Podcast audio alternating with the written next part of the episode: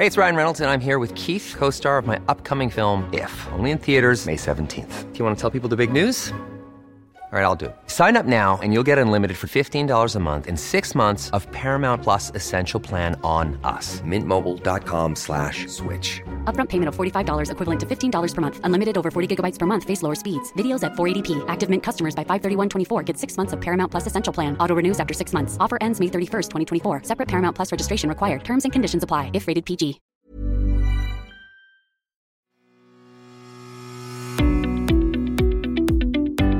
Hello welcome to the Mick Clifford podcast of the Irish Examiner. Now, this week we are given a snapshot of how we are in the world. The summary result for Census 2022 was published, and they show that, among other things, there are more people in the state than at any time since the mid 19th century, and that adherence to religion is falling among the population. Here to discuss the results and what it says about us, I'm joined by Senior Statistician at the CSO, Cormac Halpin. Cormac, you're very welcome. Thanks, Mick. Cormac, if we could start with the big one, quite obviously population. We have, as I mentioned there, we're, at a, an all time high to the extent the first time in 150 years, and it's well over 5 million at this stage. Yeah, yeah. So uh, as you mentioned, Mick, um, we, we released this week the, the summary results from the census, which which um, people might remember took place in April of last year. And I suppose the, the headline result from the census is that the population has climbed by 8% since the last census, which was in 2016. Um, that's 390,000 people, and it's now at 5.15 million, which is the highest population since 1851, which was just towards the end of the famine. So that's that's a real milestone, I think. Very much so. And the other interesting element to it is that this increase is. Um, is broken down between kind of natural uh, difference between births and deaths and then uh, net migration into the country, isn't it? Yeah, that's that's um, uh, data that we release after after every census. So, the last few censuses, the main driver of the population has been natural increase. So, effectively, more people being born than, than people dying. Um, the other driver being net migration, and, and it is the net migration that's primarily driving the, the, the population this time round. So, um, we we estimate that two hundred nineteen thousand approximately of that rise came from net migration, which is fifty six percent of it, with the balance then um, about one hundred sixty seven thousand um, or 44% coming from natural increase. So that's that's a change um, that uh, I think is primarily attributable on the natural increase side to a decline in birth rates um, since 2016 and, and a gradual, um, more gentle increase in um, in the deaths. So that's that's definitely something that's changed from the last two censuses. Yeah, that's interesting. So I suppose breaking that down in terms of six years, Cormac, you're talking about net migration into the country of around 30 plus thousand a year. Um, which is very interesting considering presumably the vast majority of those are just coming in here to work. Yeah, well, we have some data in this release, as you mentioned at the top. This is a this is a snapshot. This this publication will be producing much more information as, as the year goes on, particularly in areas like migration and diversity. But we know, for example, um, that apparently 200, around two hundred fifty thousand people indicated that they came to live in Ireland between twenty seventeen and twenty twenty two, um, and, and, of that percentage, um, majority of them were, were, were non Irish nationals. Um, about three quarters of that figure were non Irish nationals. Um, we will release more information about the age profile of those, um, but certainly based on past censuses, the, the age profile tends to be of working age. It does, and would I be right in general terms? It tends to be of a younger working age. Perhaps we're talking about people in their twenties or thirties, and I'm just what strikes me about that is what is interesting from that perspective is with an ageing population, an influx of younger workers would then suggest we might be as badly off in terms of the ratio of those working versus those dependent, which, as I understand, is decreasing all the time. Yeah, well, well, just to pick up your last point there, we, we have um, figures in, in our report about age dependency, and that is certainly increasing, as you said, as the population uh, ages. There's, there's you know, proportionately more older people compared to working age population. But yeah, as I said, we can't be definitive as yet because we're still we're still crunching the numbers. Um, like good statisticians, we've you know uh, lots and lots of data to still work through. But certainly based on past experience, um, you know the the preponderance of people who tend to come in um, tend to be of working age. Um, so, you know, we've no reason to expect that'll be anything different this time round. And do you have any figures, or do you compile figures, or have you a way of knowing, Cormac, in terms you say that the people come in, do a certain cohort of those stay a short time and go out again, or in general terms, is it your experience that they tend to stay here long term? Well, you, you, probably wouldn't pick up that kind of detail in the census. I mean, the census is really just a, a one a one night in time um, kind of approach. But but certainly it's something that the CSO, the wider CSO, is is looking at um, in terms of migration flows because you know there's there's considerable interest. I mean, both here at home and internationally on migration flows. So it's certainly something that we're we're putting a lot of effort into and would hope to produce kind of more detailed statistics on on a regular basis in the, the, the coming years. Okay, and then internally, the other interesting issue um, in terms of uh, population increase is uh, geographic. And uh, correct me if I'm wrong, but just my initial look at it, it seems that those increases very much so are more on the eastern seaboard around the greater Dublin area, the counties that surround Dublin, and far less so in the west. That that trend, it appears, is still there. Yes, that's that's broadly the trend, Mick. Um, I, I, think what's notable this time round uh, for the census is that the population has increased in every county. Um, that wasn't the case between um, the 2011 and, and 2016, the, the, last intercensal period. So the, the population growth is most pronounced, as, as you rightly indicate, um, in the east of the country. Um, so counties like Kildare, Meath, um, Fingal, Longford have all uh, recorded population growth of, of over 10%, which is higher than the, um, the, the average for the country. But then if you look at the, the west of the country, so counties like Donegal and Kerry have only grown by 5%. But I, I think the, the main thing that we've noted is that there is that population growth all the way across the board. Um, but it's not an unusual trend that the growth has been concentrated in those areas, particularly the kind of the, for want of a better phrase, commuter counties around around Dublin. Yeah, that would that would indicate, and I suppose there's a suggestion of that. Not obvious. It's, it's not probably there's numbers on it, but that, the, the terms of overdevelopment in the greater Dublin area, the commuter counties, possibly at the expense of development in the west. But that's a matter for policymakers and industry and what have you. Now, the other element then with population, Cormac, is the average age, and that again is creeping upwards. Yeah, it's it's it's it's quite a big jump in average age. Now we do have to bear in mind that the census is there's a six year gap between census this time around when normally we'd have a five year gap. But the average age has gone up from 37.4 in 2016 to 38.8, so nearly 39 years in in 2022. Um, I mean, there's all kinds of interesting statistics that we've released this week to, to, to support that. Just an interesting one to, to, to throw at you there. Um, the the number of not to four year olds is down 15%, which you know reflects that that um, what we talked about in terms of the birth rate.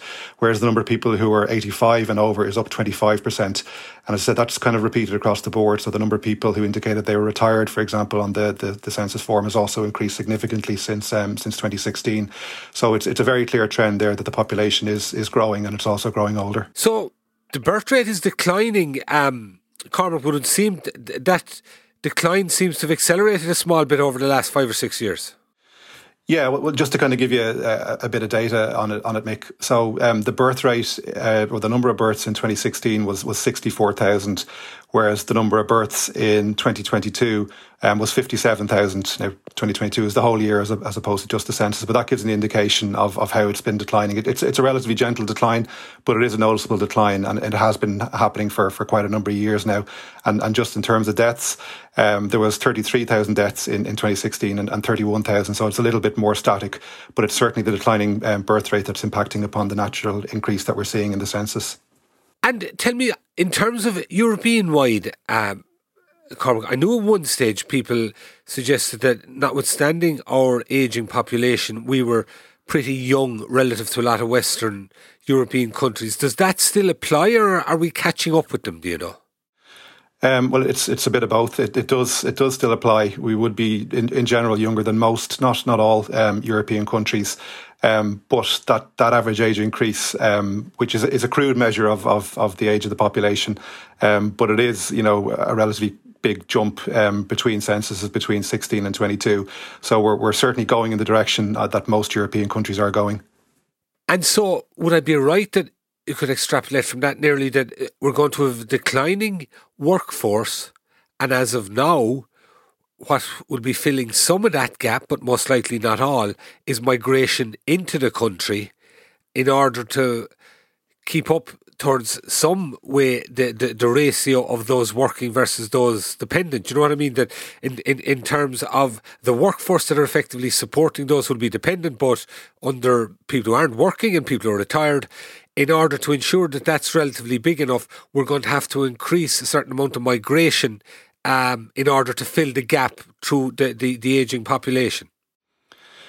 Yeah, well, I mean, you know, the, the, the CSO is always always a bit careful when we get into extrapolating right. and, and, predicting um, future trends in the data. But you know, certainly based on what we've seen uh, between 2016 and, and, 2022 in terms of, of births and deaths and natural increase, um, yeah, that will mean that if that trend was to continue going forward, um, you know, the population would continue to age. We would see more people retired um, and a relatively smaller cohort of the working population to, to support them, if you want to think of it that way. Um, and one possible route um, to increasing the, the, the, younger working cohort is, is through inward migration. Um, but again, you know that's that's extrapolating yeah. trends, and we've seen in the past that trends can change between censuses. Yeah. Um, one thing I noticed here, I just looked back over previous ones, just kind of an indication of how much we are aging.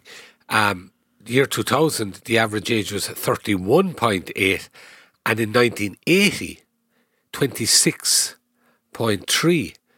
So that really shows the, the, the, the, amount we're aging by. But of course, we're coming from a scenario whereby we had pretty big families here for a very long time. That's changed completely as the country's developed and we've become more in line with other European countries and what have you and that. But it, it, it is stark and it is definitely something that um, policymakers are going to have to take into account in a, a, major way. To know what's really happening, subscribe to the Irish Examiner today at irishexaminer.com forward slash subscribe. When you're ready to pop the question, the last thing you want to do is second guess the ring. At Bluenile.com, you can design a one of a kind ring with the ease and convenience of shopping online. Choose your diamond and setting. When you find the one, you'll get it delivered right to your door. Go to Bluenile.com and use promo code LISTEN to get $50 off your purchase of $500 or more. That's code LISTEN at Bluenile.com for $50 off your purchase. Bluenile.com code LISTEN. Cormac, just turning to religion, always an interesting one. I see we've about 1,800 uh, Jedi. What is it? Jedi warriors? Jedi Knights. I'm not sure Jedi if they're different Knights, religions. Sorry, yeah. Have we declining Catholic population? Yeah, so I mean, this this is a, another trend that's been happening for, for quite a while. Religion is an interesting um, uh, concept or, or, or, question because it's been on the census for, for, for quite a long time. I mean, it's it's been asked in different ways um, over over the years. Um, it's even changed between 2016 and 2022 when the, the, the, question was slightly changed. But yeah, in general, there has been a, a long term decline in the proportion of the population who indicate that they're Roman Catholic. Um, so between 2016 and 2022, the proportion who indicated they're Roman Catholic fell from 79% of the population in, in 16 to 69%. So that's a, a 10% percentage point decline between the two periods, um, which again, it's, it's over six years, but it's, it's, it's quite a big fall in, in relative terms. So we have been asked what's the impact that the question change had on that, because the, the key aspect of the question change was that no religion became the first category, whereas Roman Catholic was the first category last time round. It, it's, it's difficult to, to, you know, quantify the impact that the question change had, but we did change, uh, we did some testing on the question change before we implemented it on the form, and we did find that the results the new question produced was quite similar to the um, the results of the 2016 question. So it, it looks from that that you know the the decline um, may be a kind of a, a natural occurrence over time. There, there, probably is some impact to the question, but um, it's certainly something that we've we've seen for for quite a number of years. Yeah, I suppose it's that. And uh, uh, as I understand the question is, what, what is your religion, if any? Was is that the way it was framed? Yeah, that, that, that if any, it's nearly as if it gives people who would be, if I could describe this religion, when I'd be very familiar with myself, lapsed Catholic, it gives them that moment's pause to think, well, am I a Catholic or not, or whatever, which is, and I, be honest with you, I think it, it, it probably makes for more accurate. Um, delving down into what the actual situation is. And what about other religions then? Cormac, what's is have we any particularly fast growing religion, particularly perhaps from those who might be coming into the country? Yeah, well, uh, uh, the second biggest group is actually is not a religion, if that's not a, a contradiction. So uh, people who indicated they had no religion increased from from ten percent of the population to to fourteen percent of the population. So that's nearly three quarters of a million people um, indicated they had no religion this time round. Um, but yeah, if you look at the, the, the kind of the other big religions, one of the, the, the big growth areas, for example, was Hindu um, which ties in with the, the significant increase in number of, of Indian citizens who arrived between 2016 and, and 2022. So there was a 140% increase in, in Hindu. So it, it's relatively small numbers compared to, to, to, Roman Catholic, for example, but went from 14,000 to 33,000. Um, and and you, you kind of see that when you look at the religions in the census. You see religions like Christian Orthodox becoming um, more prominent, you know, primarily due to, to inward migration from Eastern Europe. So the, the religion question, you know, with the exception of some of the, the maybe more unusual ones like Jedi Knights that you, you mentioned, tend to reflect, you know, the kind of the socio-demographic profile of the population, which is which is always interesting to look at. It is, and and going back again because it was just a, a separate project I was involved. I looked back at the census in 1961, and I think the actual figure for no religion in total was 1,102 people, which is fascinating when you think about it in a country then, let's for argument's sake say was two plus million, maybe two and a half million. And by 71, that went up to nearly 2,000 and as you said there, something like 750,000 now have put down no. I mean, that shows you that is, is, is fascinating, the changing society um, that is shown there. Um, okay, well, and uh, moving on to health, one thing I saw interesting in terms of, of some of the elements of health, again, gives a real snapshot of uh, society, is in relation to carers. Um, Cormac, and particularly unpaid carers? Yeah, so the, the number of unpaid carers has, has gone up quite a bit since 2016. And, and again, I'm going to give this this boring statistician's caveat where we're interpreting the numbers. So they've gone up from 195,000 in 2016 to nearly 300,000, so a 54% rise. Um, the question on unpaid carers in the census form did change quite a lot between 2016 and 2022. So it, it became more all encompassing. So the question asked about providing not just help, but also support. Um, and it indicated that the categories of people that might be cared for, so family members, neighbours, or a friend with a long term illness, health issue, or an issue related to old age or disability. So that was a lot more kind of expansive, if you like, than the question that was there in 2016. Um, again, which may have had an impact on the, the, the number of, of people that indicated that they were caring. But, you know, it also might be related to the fact that the population is getting older. And, and we know that, you know, older people tend to have more requirements for caring, possibly. Um, so, you know, I think between those, those two, um, those two phenomena, um, we've seen quite a big jump in the number of carers. And was there a particular age cohort in their 50s that, that, that represented uh, quite a considerable section of those? Yeah, that's where the age where most people are, are most likely to be doing their, their caring, which again is, is quite possibly uh, an, an indication of um, you know the, the, the aging population and maybe you know people providing care for, for a spouse. But we will produce more detail on, on the carers and, and maybe some information about the, the type of people that are living with them. I mean, the caring isn't always for people in the same household, but oftentimes it is. So we'll be able to look at the age profile of, of people in the household with the carers when we do more dedicated work on that later in the year. No, education um, a drop again, which is a very positive thing, I think, in societal terms, in the number of people who finished their education before they were 15. And what looks to me like a big rise in the number of those who hadn't finished their education by the time they were 25. Yeah, and this is another long-term trend that we've seen in, in census figures. So the the first figure you referred to there, the people who finished their education before the age of 15 went from 183,000 people down to 150,000 people between 16 and 22. So that's that's a drop of 16%. Um, I think, you know, a major driving factor there is it, it tends to be kind of older people um, who have ceased their education, you know, at primary level or in early secondary school level. Um, and as, as people um, of that age cohort maybe pass away between censuses, that, that number tends to drop. Um, and then conversely, as you mentioned, um, you know, people with, with, higher levels of education goes up. And again, this is something we've seen over time the number of people who didn't finish their education until they were into their late 20s, if you like, after 25, went up 48% from 255,000 to 375,000. And, and a kind of corollary is that is the number of people with honours degrees up 36% from 331,000 to, to 450,000. So, yeah, as we as we kind of move on uh, in time, the population is, is getting higher educated. I think that's a, a fair assessment of it.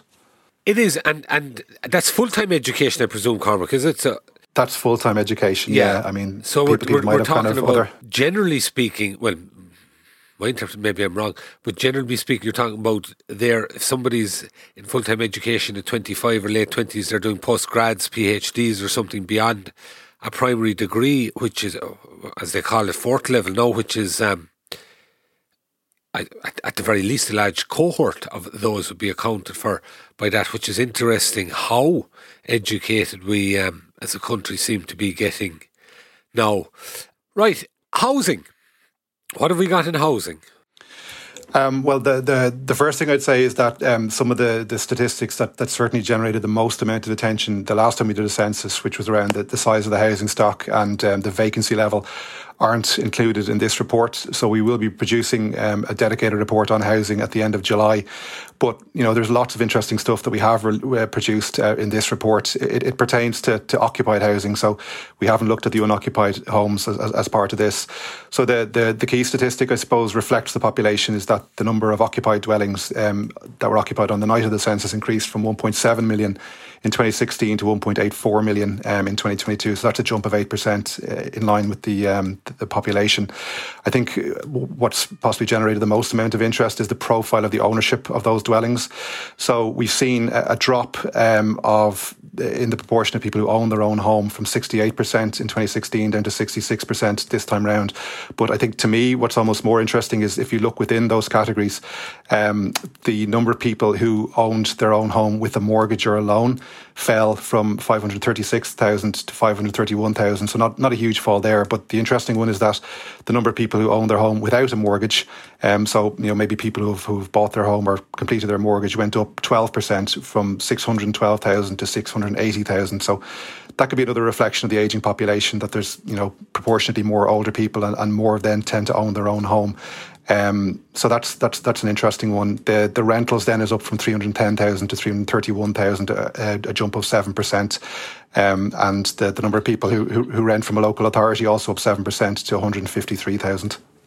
Yeah, that is interesting, and it's uh, just quick one there. You mentioned home ownership got sixty eight to sixty six thousand, and I know it's it's it's always been out there, but I suppose just in relation to the um, public debate and so much of it that is on housing, we're still talking there about two thirds of the people um, owning their own home, which is interesting enough and might explain why, in terms of some policy decisions in government, why they're treading carefully or whatever. Uh, also, as you say, people renting increasing again. That's obviously another part of that that trend. One other thing, then, um, which I must say I was interested in, Cormac, the number of uh, people speaking the Irish language. Yeah, so uh, again, the, the headline figure there is is, is an increase. So um, the number of people um, who said they spoke Irish increased from um, 1.76 million to 1.87 million um, in 2022. So that's a jump of, of 6%. Um, I think, you know, digging into that number, um, it's interesting to see the number of people who spoke the language daily outside the education system. So doesn't include um, children in school. It fell marginally from 74,000 down to 72,000. We, have also produced new statistics. Um, the question on the Irish language um, was expanded in um, in 2022 to look at the, the level of fluency that, that people who speak the language have. Um, and it tends to be younger people, um, particularly in their, their 20s and 30s, who uh, indicate that they can speak the language most fluently. It falls off then again until we get to much older people in their 70s and 80s um, who indicate that they speak the language very well too. So that's that's new new data, new statistics um, that uh, I'm sure the, the people involved in the in the domain will be very interested in seeing. Definitely, it wonders. Well, some to do with the Gael Scoileanna phenomenon, others to do with people might still have a bit from school uh, and, uh, you know, it, it is fashionable definitely to be speaking Irish was in some circles, but I, I, I, maybe I'm just a cynic or maybe, maybe it's because of the appalling uh, standard of my own Irish. I'm a bit sceptical when I see such high numbers of people. Uh, and I just wonder, um, on, on that, Cormac, it's, um, the, the, the actual census form from which the CSO draws all of these stats, um, do you place a high degree of trust in it? I mean, I suppose you've no choice really in terms of how it's answered and that sort of thing, and, and how much of an actual reflection that is as to how the, the country is in relation to these all these areas.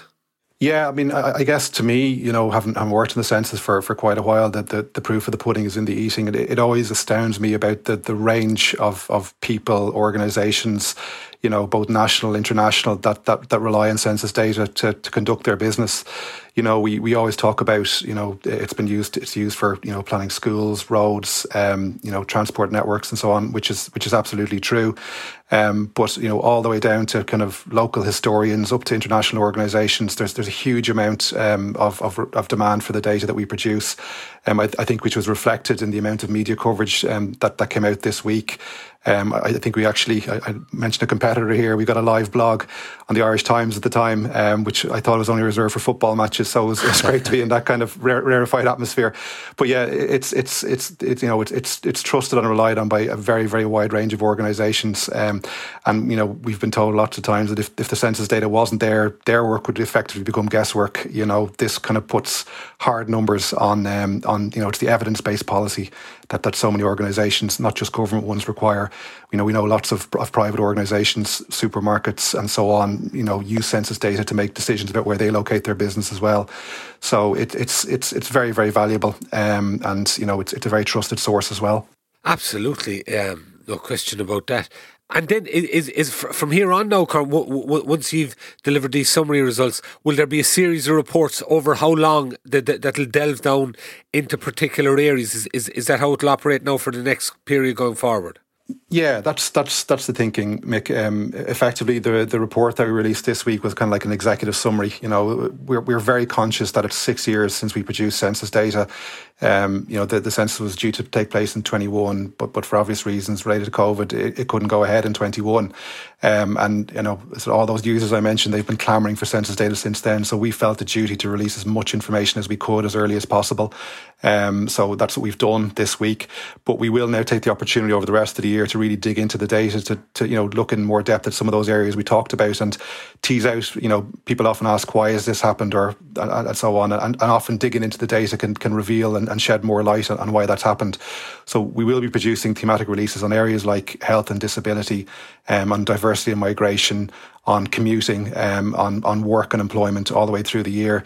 Um, we, we have other uh, statistical releases planned, like we're doing a joint one with the Northern Irish Statistical Office next year, uh, kind of an all island publication, which will be coming out maybe around this time next year. So, yeah, we've we've lots of stuff uh, planned. So for, for a statistician, that's that's manna from heaven. We've got to immerse ourselves in the data for the next year or so. I can well imagine, yeah.